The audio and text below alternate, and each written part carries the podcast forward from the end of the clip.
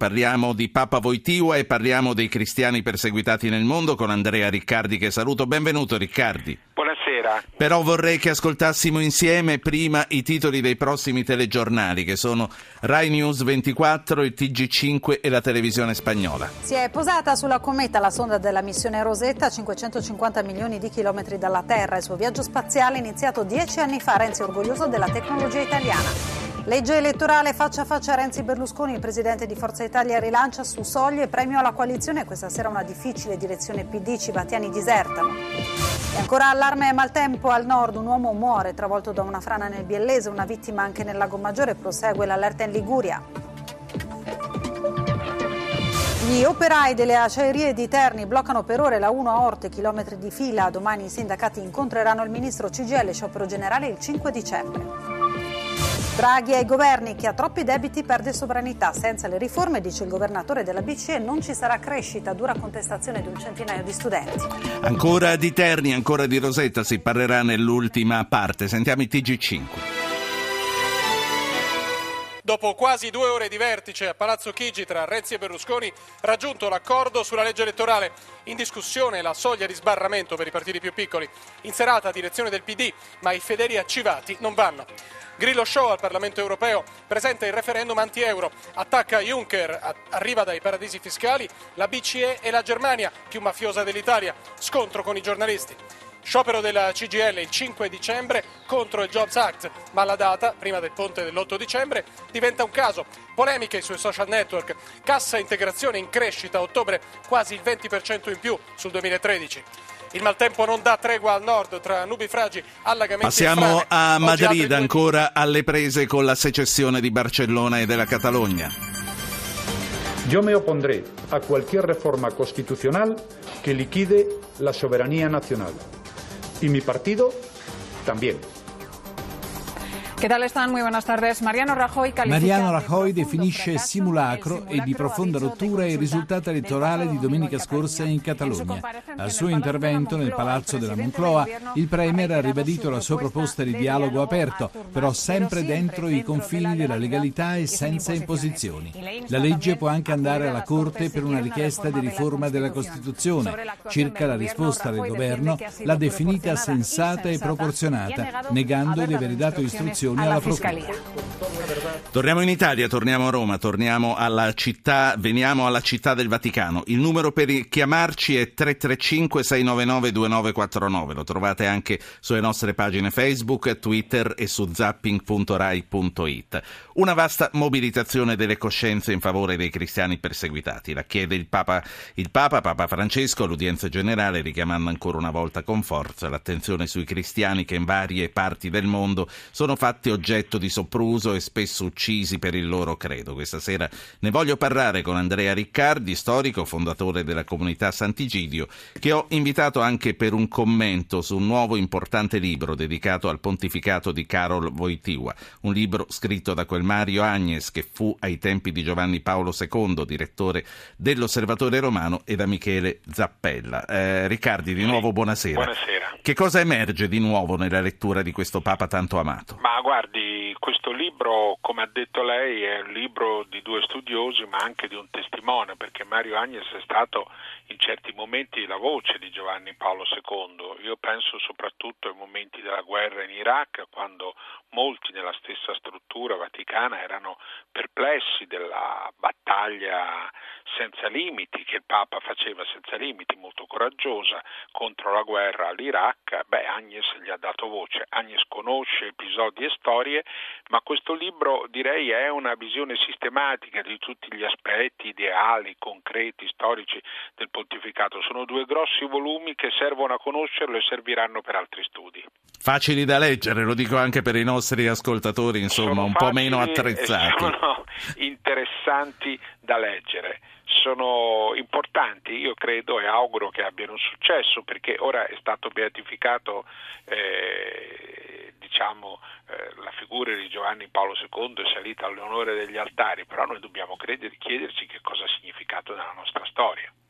Andrea Riccardi, nei giorni scorsi l'Europa intera ha celebrato con l'anniversario della caduta del muro di Berlino la fine contestuale della guerra fredda. Guerra fredda che secondo Mikhail Gorbaciov, che come Karol Wojtyła e Lech Wałęsa fu tra gli artefici di quel cambiamento, starebbe per tornare. Che cosa direbbe Giovanni Paolo II se fosse ancora con noi? Come valuterebbe i venti che tornano ad agitare l'Est? Beh, innanzitutto bisogna ricordare, e mi sembra implicito nella sua domanda, che Giovanni Paolo II ha avuto un grosso ruolo ruolo nella caduta del muro di Berlino ed è lo stesso Gorbaciov che lo dice soprattutto attraverso i cambiamenti in Polonia che erano l'anello debole del sistema dell'Est. Lui ha voluto il superamento della guerra fredda, ha voluto l'ingresso della Polonia nell'Unione Europea anche contro l'opinione di molti polacchi, vescovi e cattolici, proprio per realizzare l'unità. Io non so cosa direbbe Giovanni Paolo II, sicuramente si respira un clima di guerra fredda, lo si respira a Mosca, lo si respira negli ambienti politici,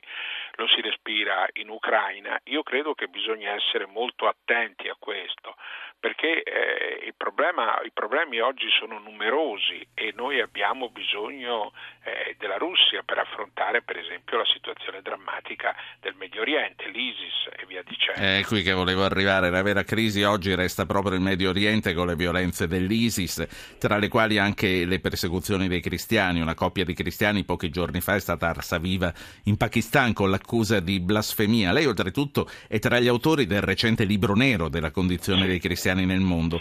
Quali sono? Ci faccia la mappa dei punti più critici. È lì l'ISIS perché la vediamo illuminata tutti i giorni? È il primo, è il primo, anche se non dobbiamo dimenticare che i cristiani vengono scacciati, ma, ma anche molti musulmani sono uccisi e io sostengo con forza che eh, se la presenza cristiana nel mondo musulmano scompare, i primi a pagarne il prezzo saranno i musulmani moderati, i musulmani laici, i musulmani che non seguono l'ideologia del totalitarismo islamico. Questo è il primo problema. Quindi il Medio Oriente, la Siria, non lo dimentichiamo e qui io vorrei ricordare che qualche mese fa ho lanciato un appello per Aleppo. Per Aleppo, e in Porrelli lo stavo per chiedere, eh, come, come, stanno andando le cose? Ma guardi, c'è un interesse russo, francese, italiano, c'è una difficoltà in campo perché Aleppo non diventi come Mosul, perché questo è il grande rischio, questa città che è patrimonio dell'UNESCO, una città di convivenza. Quindi Aleppo, la Siria, l'Iraq poi spostandoci in Africa abbiamo la Nigeria del Nord con la questione di Boko Haram, integralista. Eh, anche lì è un punto drammatico per i cristiani. Poi lei ha accennato al Pakistan, eh, bisogna parlare del Pakistan giustamente, potremmo parlare della Corea del Nord e poi dobbiamo parlare di tante situazioni di violenza, penso al Messico, il Brasile, la, la violenza delle mafie che attacca i cristiani perché i cristiani sono un argine di umanità. Sì, eh, prima di lasciarla andare... Quindi fa... non è solo l'Islam il problema, anche se l'Islam è una parte importante del problema. Sì, sì. La, la trattengo ancora un minuto per parlare con Prego. Maurizio. Maurizio che chiama da Cremona. Buonasera Maurizio. Buonasera a lei e agli ascoltatori. Dica.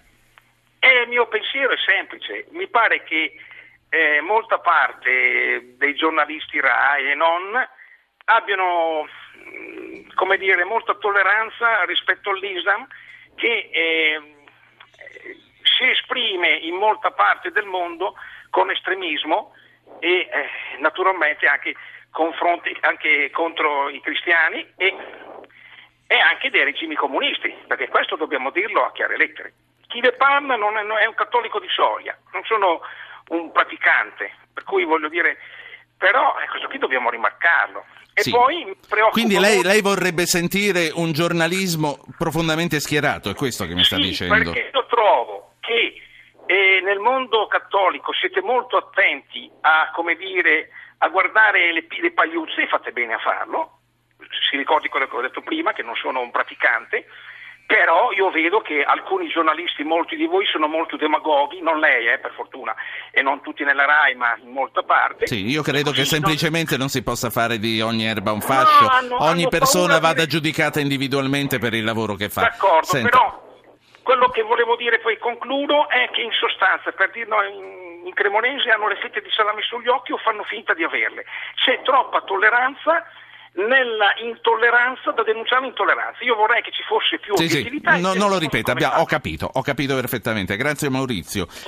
Andrea Riccardi, c'è troppa tolleranza, insomma, c'è troppo buonismo in giro. Ma io credo che abbiamo capito bene quest'estate cosa vuol dire l'Islam estremista.